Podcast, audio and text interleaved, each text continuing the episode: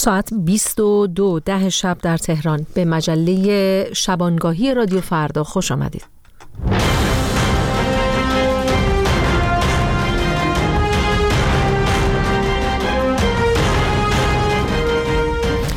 در روز جمعه چهارم اسفند 1402 خورشیدی با ما هستید که برابر هست با 23 فوریه 2024 میلادی و من سپیده بهکام میزبان شما هستم در مجله شبانگاهی رادیو فردا.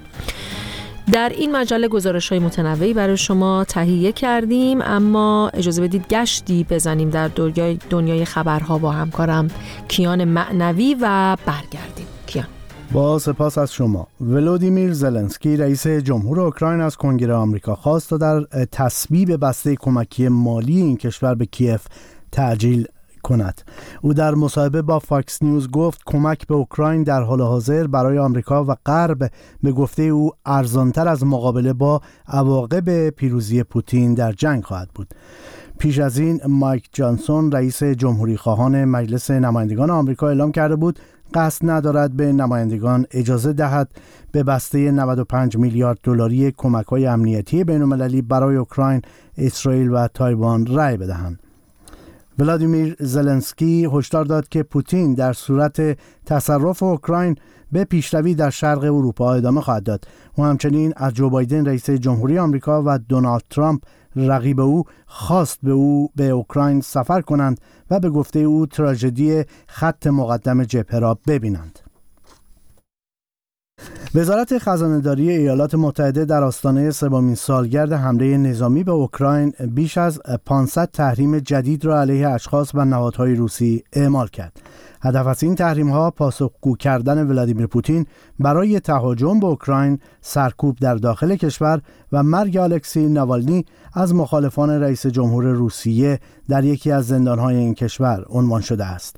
این تحریم ها افراد مرتبط با حبس الکسی نوالنی بخش مالی مجتمع صنعتی دفاعی روسیه شبکه های تدارکاتی و کسانی را که در قاره های مختلف با فرار از تحریم ها علیه روسیه به ماشین جنگی پوتین کمک می کنند هدف قرار دهند. جو بایدن رئیس جمهوری آمریکا همزمان با اعلام این تحریم ها گفت اوکراین به تدارکات بیشتری از ایالات متحده نیاز دارد تا در برابر حملات بیامان روسیه مقابله کند. نمایندگان سازمان های اطلاعاتی اسرائیل موساد و شینبت رئیس سازمان اطلاعات مرکزی آمریکا CIA و مقامات امنیتی قطر و مصر برای ادامه مذاکره درباره طرح آتش بس در غزه وارد پاریس شدند. قرار است در این دور از مذاکرات طرحی که بر اساس آن در قبال اعلام آتش بس موقت گروه افراطی حماس تمامی گروگانهای اسرائیلی و اسرائیل نیز دهها زندانی فلسطینی را آزاد کنند به بحث گذاشته شود. روز پنجشنبه اسماعیل هنیه رئیس دفتر سیاسی حماس که برای مذاکره با مقامات قطر و مصر به قاهره رفته بود بدون اعلام موضع گروهش در مورد طرح آتش به دوحه بازگشت. وزیر خارجه اسرائیل می‌گوید صبر این کشور در برابر ارسال محموله های تسلیحاتی جمهوری اسلامی به گروه حزب الله لبنان رو به پایان است و ممکن است اسرائیل در این زمینه اقدام کند. به گفته اسرائیل کاتس جمهوری اسلامی مرتکب نقض فاحش قطعنامه شورای امنیت شده و اسرائیل در نامه‌ای به این شورا هشدار داده که حق دارد از خاک و شهروندان خود دفاع کند او می‌گوید که ایران سرعت انتقال تسهیلات تسلیحات به حزب الله را افزایش داده و این محموله ها شامل سامانه های پدافند هوایی، پهپاد و موشک می شود. هشدار اسرائیل در بحبه تنش در منطقه شامل جنگ در غزه و حملات متقابل اسرائیل و حزب الله لبنان مطرح شده است. سپاسگزارم کیان. کیان معنوی بود آخرین خبرها رو از او شنیدیم اما در ادامه مجله شبانگاهی رادیو فردا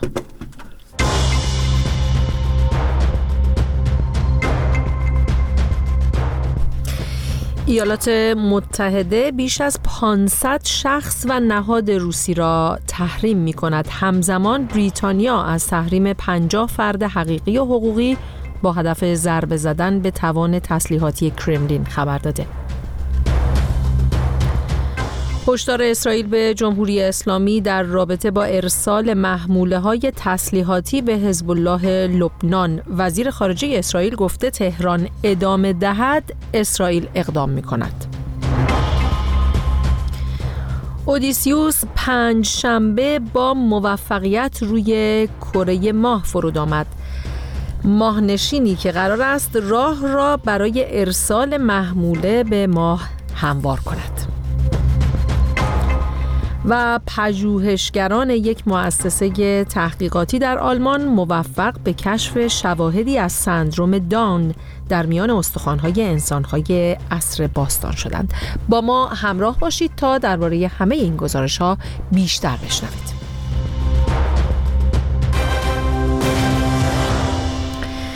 وزارت خزانهداری آمریکا روز پنجشنبه در آستانه سومین سال حمله نظامی روسیه به اوکراین اعلام کرد واشنگتن بیش از 500 شخص و نهاد را که در این تهاجم نقش داشتند هدف تحریم قرار می‌دهد. به گفته وزارت خزانهداری آمریکا این تحریم ها گسترده ترین تحریم ها از زمان آغاز جنگ اوکراین است که در یک نوبت علیه روسیه وضع می شود که همزمان است با مرگ الکسی ناوالنی رهبر اپوزیسیون روسیه در یکی از زندانهای قطب شمال. همزمان بریتانیا هم از تحریم بیش از 50 فرد حقیقی و حقوقی دیگر با هدف ضربه زدن به توان تسلیحاتی حکومت کرملین خبر داد. درباره این تحریم ها و گستردگی اون ساعتی پیش گفتگویی داشتم با شایان سمیعی استاد علوم سیاسی و کارشناس امنیت ملی در آمریکا. مسئله عمده ای که وجود داره اینه که آقای پوتین بر این باور هست که اگر رفتار شک آوری به غرب نشان بده می‌تونه غربی ها رو تسلیم بکنه یا در تصمیمشون برای حمایت از اوکراین مردد بکنه. حالا دولت آقای بایدن آمده با اعمال این تحریم ها می‌خواد نشون بده که هیچ گونه تاثیر تردید آوری در رفتارشون نخواهد بود.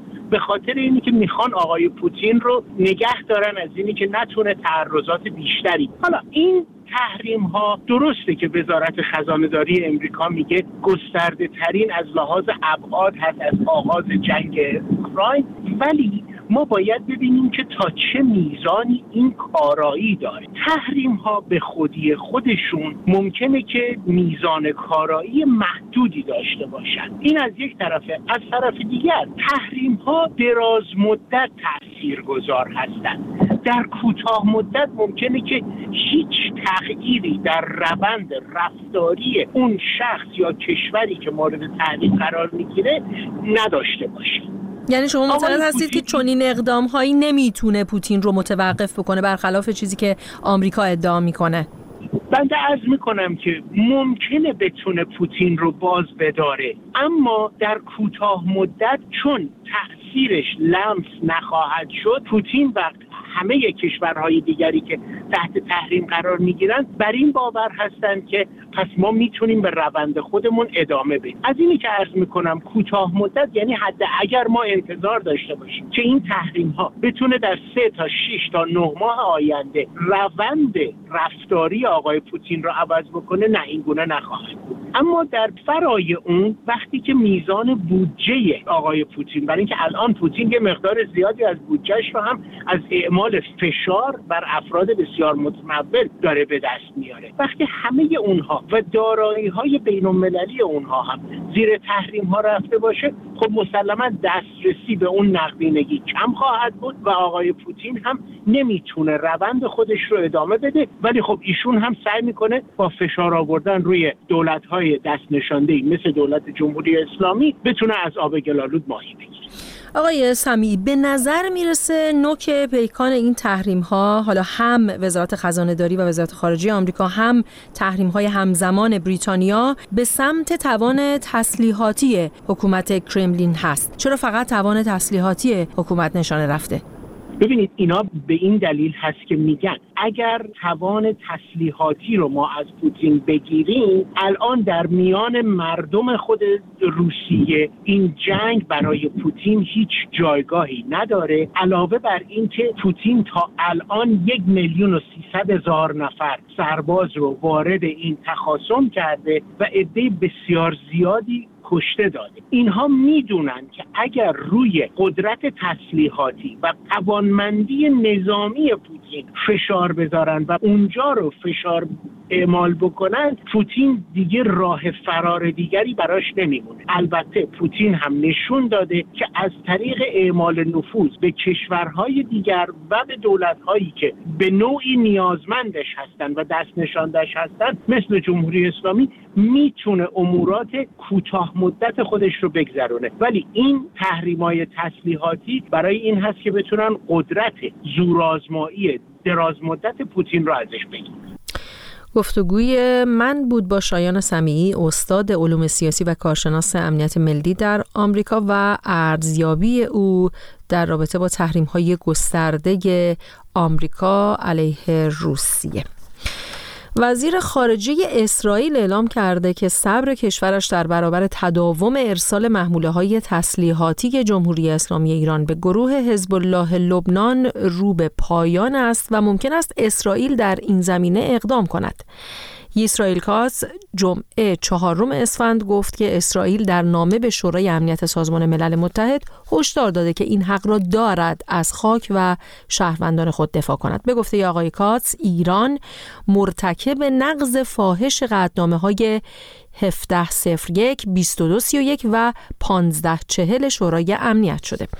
ساعتی پیش از حبیب حسینی فرد تحلیلگر مسائل بین الملل ساکن آلمان پرسیدم که منظور وزیر خارجه اسرائیل از اقدام در برابر ارسال محموله های تسلیحاتی جمهوری اسلامی به حزب الله لبنان چیست؟ آیا منظور اقدام نظامی است و اگر بله علیه ایران یا حزب الله به نظر میاد که ماجرا ماجرای شمال اسرائیل داره صحبت می‌کنه. یعنی اینکه همچنان در همون حوزه شمال اسرائیل و جنوب لبنان فعالتر میشن. در نظرم بگیریم که خب اقداماتی داره انجام میشه ظرف سالهای گذشته و بعد از شروع جنگ غزه عملیات اسرائیل در درون خاک سوریه هم بیش از پیش تشدید شده. این نام خب در وهله اول می‌تونه یک پشتوانه توجیه و توضیحی باشه برای اینکه چرا اسرائیل داره این اقدامات انجام میده و محقه که به این ارسال سلاح برای حزب الله رو متوقف بکنه.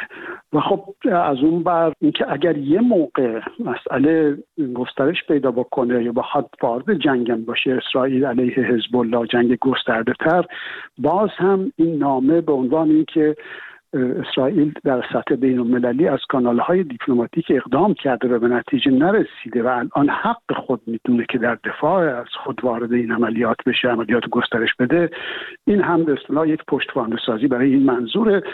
ضمن که احتمالا در درون اسرائیل بخشی از افکار عمومی یا حتی بخشی از کابینه اسرائیل شاید با گسترش جنگ در جنوب لبنان و علیه حزب الله موافق نباشه. اون موقع خب اون بخش که موافق این حرکت هستن می‌تونن بگن که خب ما از راه دیپلماتیک اقدام کردیم و به نتیجه نرسیدیم.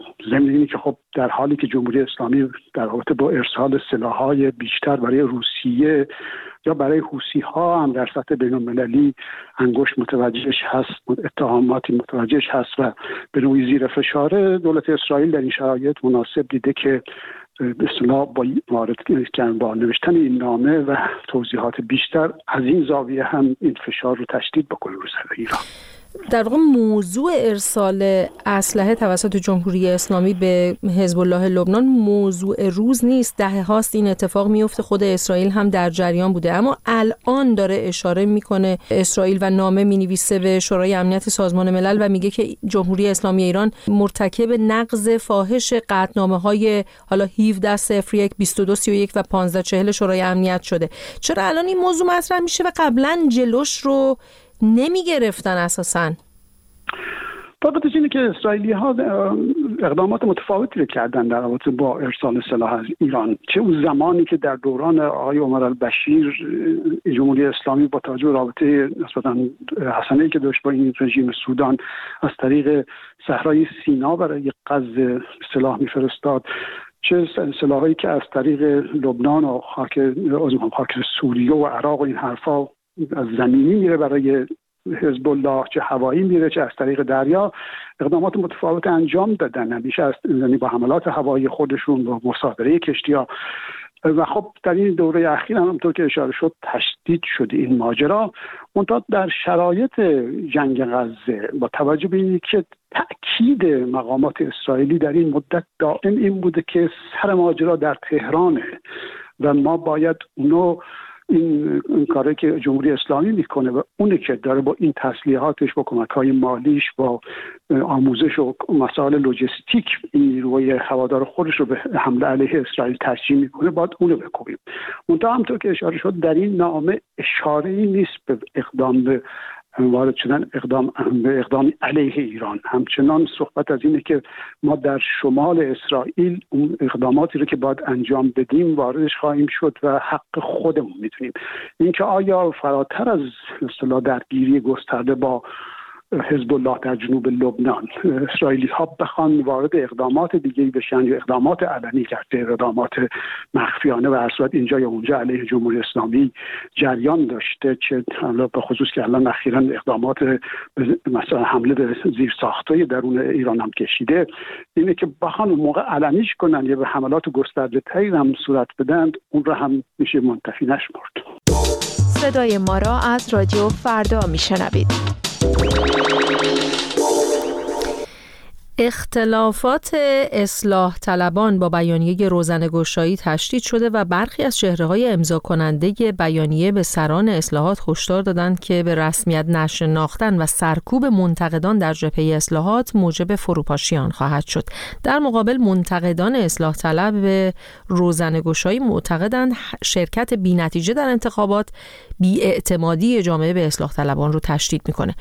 گزارشی بشنوید در همین باره از وحید پوراستاد اختلاف اصلاح طلبان در آستانه انتخابات مجلس با بیانیه روزن گشایی تشدید شده. 23 بهمن 110 فعال سیاسی و مدنی اصلاح طلب در بیانیه با وجود اینکه قبول کردند انتخابات پیش رو آزاد نیست اما مدعی شدند چون کاهش و مشارکت انتخاباتی به مسائلی چون تشدید تهدیدها و تحریمها علیه جمهوری اسلامی می انجامد باید در انتخابات مجلس شورای اسلامی شرکت کرد. محسن آرمین نایب رئیس جبهه اصلاحات در یک موضعگیری تند علیه امضا کنندگان روزن گشا گفت این میان روی نیست بلکه وسط بازی است. دوستان اقلیت معتقدند در شرط کنونی باید کنشگری مرزی کرد و دوستان اکثریت معتقدند در شرکت در انتخابات 11 اسفند نه کنشگری مرزی بلکه کنشگری بدون مرز است. زیرا فضا چنان بسته و جامعه چنان مستاصل معترض و خشمگین است که شرکت در انتخابات به هیچ وجه به هیچ نتیجه ای که متضمن خیر عمومی باشد ختم نخواهد شد. دوستان موافق شرکت در انتخابات می‌گویند در شرایط فعلی باید میان روی کرد و وسط باز بود. و دوستان مخالف می‌گویند وسط بازی با میان روی فرق دارد. اعتدال و میان روی امری نسبی و یک برساخته سیاسی و اجتماعی است. شرایط واقعا موجود و افکار عمومی که علل یکی از مهمترین مبانی تصمیم گیری های سیاسی است تعیین می کند چه حرکتی میان روی است و چه حرکتی وسط بازی است. حمید رضا جلایی پور جامعه شناس و از امضا کنندگان بیانیه روزن گشا در یک فایل صوتی که در کانال تلگرامش منتشر شده می‌گوید امضا کنندگان نامه معترفند که توان و زمان و وسایل آب کردن یخها را ندارند. اساسا موضوع بیانیه هم درباره آب کردن یخها نیست بلکه خطاب بیانیه به اهالی تحلیل است. یعنی این متن اصلا دنبال آب کردن یخ موجود در شهرهای بزرگ ایران نیست. الان نظرسنجی ها نشون میده در شهری مثل تهران یا شهرهای بزرگ مشارکت زیر 20 درصده. حالا یه در بالا یه در پایین. مثلا این نویسندگان این بیانیه اینقدر سادن که فکر کنن یه ده نفر یه بیانیه امضا کرده این میاد و نفوذ می‌کنه در میان توده ها و نارضایتی در اخشار متفاوت طبقه متوسط تو رو تغییر میده و, و اینا رو انتخاباتی می‌کنه. بابا اصلا دنبال این چیزا نبودن.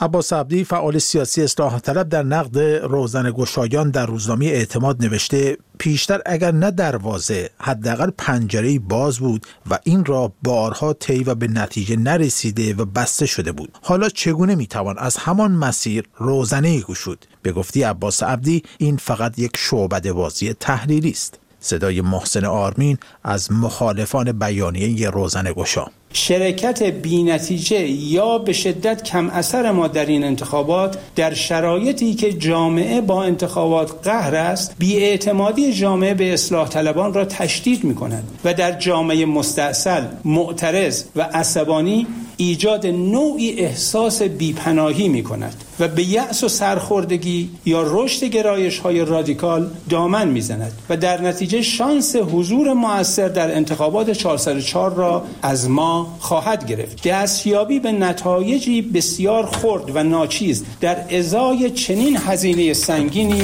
عاقلانه نیست. لذا ضمن اینکه حاکمیت یک واقعیت است و باید با آن تعامل کرد و نه تقابل اما نگاه اصلی ما باید به جامعه باشد. علیرضا کفایی عضو انجمن اسلامی معلمان در مطلبی با اشاره به بیانیه 110 نفر می نویسد دوستان روزن گشا به رنج های مردم و حاکمیتی که به هیچ روی حاضر نیست حتی شماها را بپذیرد فکر کنید.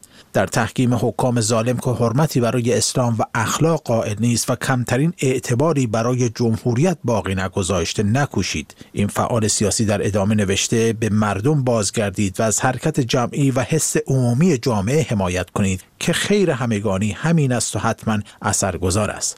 صدای حمید رضا جلایی پور از امضا کنندگان بیانیه روزن گشا لذا خیلی روشنه. من کسایی که این نامه رو امضا کردن اینا یه حرکت جمعی گفتمانی روشنگرانه علاقه داشتن انجام بدن. آقا یه نیروی سیاسی نیستن که بخواد در برابر جبهه اصلاحات ایستن یا انشعاب کنن. آقا اصلا گفتن جبهه اصلاحات تصمیمشو گرفته. خب جمعی هم گرفته. خب گرفته. لذا اگه شما دقت کنید توی این مد اصلا اسم اصلاحات رو نیوردن. اسم جبهه اصلاحات. رو نیوردن. اصلا نخواستن سوار عناوین این نام بشن. اومدن دقدقه های خودشون رو با جامعه مطرح کردن. خودشون هم میگن چی؟ میگن آقا ما انشاب نکردیم. آقا مگه یه جریان سیاسی هن که بخوان انشاب کنن؟ جواد امام سخنگوی جبهه اصلاحات ایران با اشاره به اینکه این جبهه در انتخابات 11 اسفند در تهران لیست ندارد در توییتی نوشت احزاب و اشخاص حقیقی عضو جبهه نیز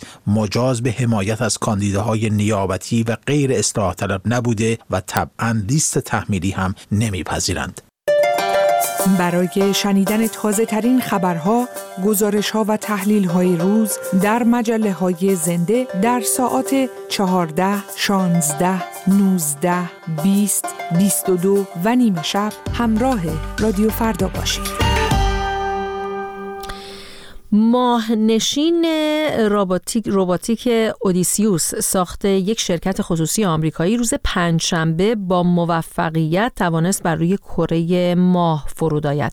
مأموریت این ماهنشین بخشی از پروژه ناسا به نام برنامه خدمات باربری قمری تجاری است که راه رو برای ارسال محموله به ماه هموار می‌کنه. کیان معنوی گزارش میده. ماه‌نشین رباتیک نوا-سی ساخت شرکت خصوصی اینتیوتیو ماشینز با نام اودیسیوس روز پنجشنبه با موفقیت بر روی سطح ماه نشست. این ماه‌نشین که با موشکی از شرکت اسپیس ایکس به خارج از جو زمین پرتاب شد از مأموریت آپولو 17 در سال 1972 که در جریان آن فضانوردان آمریکایی در سطح این قمر فرود آمدند تا کنون به مدت حدود 50 سال بی سابقه بوده است. بد نیست یادآور شویم که یکی از بنیانگذاران شرکت اینتیوتیو ماشینز نیز کمال غفوریان یا کم غفوریان یک کارآفرین میلیاردر ایرانی آمریکایی است. اودیسیوس پنجشنبه به وقت آمریکا و جمعه به وقت ایران پس از زمان کوتاهی قطع ارتباط سرانجام در نقطه نزدیک به قطب جنوب ماه فرود آمد. این در حالی است که سیگنال این ماهنشین در این هنگام تقریبا ضعیف بود و با تأخیری دو ساعته انجام گرفت. آنطور که در شبکه اجتماعی X انتشار یافت ستیون آلتموس مدیر اجرایی این شرکت در پیامی حضور دوباره در ماه را هرچند با چالش هایی تایید کرد ولی گفت ما بر روی ماه هستیم و عملیات در جریان است. ماهنشین اودیسیوس حامل محموله ای از تجهیزات از جمله سه دوربین کوچک است که از فناوری هایی است که می‌تواند برای بهبود سامانه ناوبری در فرودهای آتی روی ماه مورد استفاده قرار گیرد. دکتر شروین تقوی لاریجانی مخترع یک نوع ساعت اتمی در امور هوا و فضا در ناسا در مورد اهمیت این ماهنشین برای سفرهای پیش رو به ماه می‌گوید. این مأموریت چندین اهمیت داره. این اولین باره که ایالات متحده پس از 50 سال یک فضاپیما رو بر روی ماه فرود آورده و اولین باره که یک شرکت تجاری موفق به فرود آوردن یک فضاپیما بر روی ماه شده. ولی یک جنبه حیاتی مکان فروده. تا اکنون همه فضاپیما در منطقه های اطراف استوای ماه فرود آمدن اما به عکس این یکی در نزدیکی قطب جنوبی ماه فرود آمد. منطقه که بسیاری از های وجود دارند که باور میشه داخل اونها آب منجمد وجود داره. اگر آب در اون منطقه وجود داشته باشه می‌تونه هزینه ارسال انسان به فضا رو به طریق قابل توجهی کاهش بده. به دلیل کاهش وزن با استفاده از آب ماه به جای حمل اون از زمین. از این نوع آب یخزده میشه هیدروژن برای سوخت و اکسیژن برای تنفس استخراج کرد و همچنین برای استفاده و نوشیدن مورد نیاز خدمه ها در فضا. فرود ماهنشین اودیسیوس از مداری با فاصله 92 کیلومتری از سطح ماه آغاز شد و کارشناسان اکنون تایید کردند که اودیسیوس به کمک دوربین های خود در محلی مناسب مستقر شده است. مأموریت این ماهنشین بخشی از پروژه ناسا به نام CLPS یا برنامه خدمات باربری قمری تجاری است که راه را برای ارسال محموله به سطح ماه در آینده هموار می کند.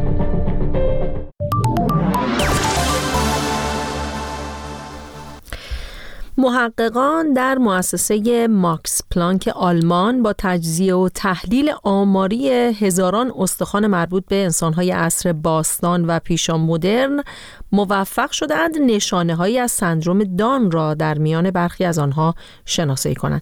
بیشتر بشنوید در این باره در گزارش اردشیر طیبی. دانشمندان موفق شدند سندروم داون را از روی دی ان ای استخوان‌های باستانی هفت نوزاد که یکی از آنها 5500 سال قدمت دارد تشخیص بدهند. نتیجه این پژوهش که در مجله نیچر کامیونیکیشن منتشر شده است، می تواند اطلاعات مفیدی برای محققان درباره نحوه رفتار جوامع ما قبل تاریخ با افراد مبتلا به سندروم داون و سایر شرایط نادر را فراهم کند.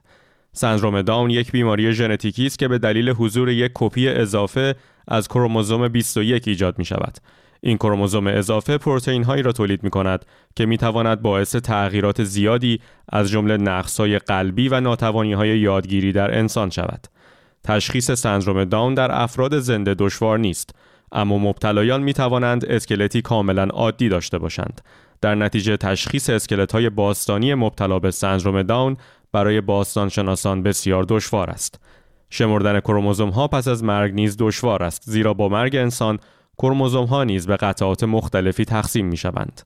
با این حال روشی که محققان در مؤسسه ماکس پلانک در شهر لایپزیگ آلمان برای یافتن امضای ژنتیکی انسان انجام دادهاند این ایده را به ذهن آدام رولاخ دانشمندی در همین مؤسسه رساند که شاید بتوان از این تحقیقات برای غربالگری دی‌ان‌ای‌ها و تشخیص سندروم داون در استخوان‌های باستانی استفاده کرد.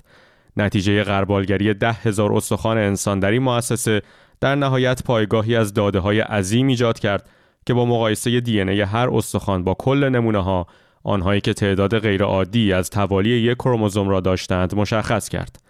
محققان شریک در این پژوهش با این روش شش استخوان با نشانه های سندروم داون را کشف کردند که سه مورد متعلق به نوزادان یک ساله و سه مورد دیگر متعلق به جنین هایی بود که قبل از تولد مرده بودند. این تحقیقات هیچ موردی از افراد بالغ مبتلا به سندروم داون را پیدا نکرده اما مشخص کرده که نوزادان مبتلا به سندروم داون به وضوح با مراقبت و احترام دفن شدند و در صورت زنده ماندن تا زمان مرگ از آنها مراقبت می شده. کشف و تجزیه و تحلیل این اطلاعات به دانشمندان کمک خواهد کرد که بررسی کنند اجداد ما چگونه با مبتلایان به سندروم های نادر و ژنتیکی رفتار می کردند و در این موارد چطور از یکدیگر مراقبت می کردند. در گزارش اردشیر طیبی شنیدید که محققان در یک مؤسسه در آلمان تجزیه و تحلیل کردند هزاران استخوان مربوط به انسانهای عصر باستان و پیشا مدرن رو و موفق شدند یک نشانهایی پیدا بکنند درباره سندروم داون در میان برخی از آنها. با همین گزارش هم به پایان مجله شبانگاهی رادیو فردا می‌رسیم. سپاسگزارم از اینکه ما رو همراهی می‌کنید.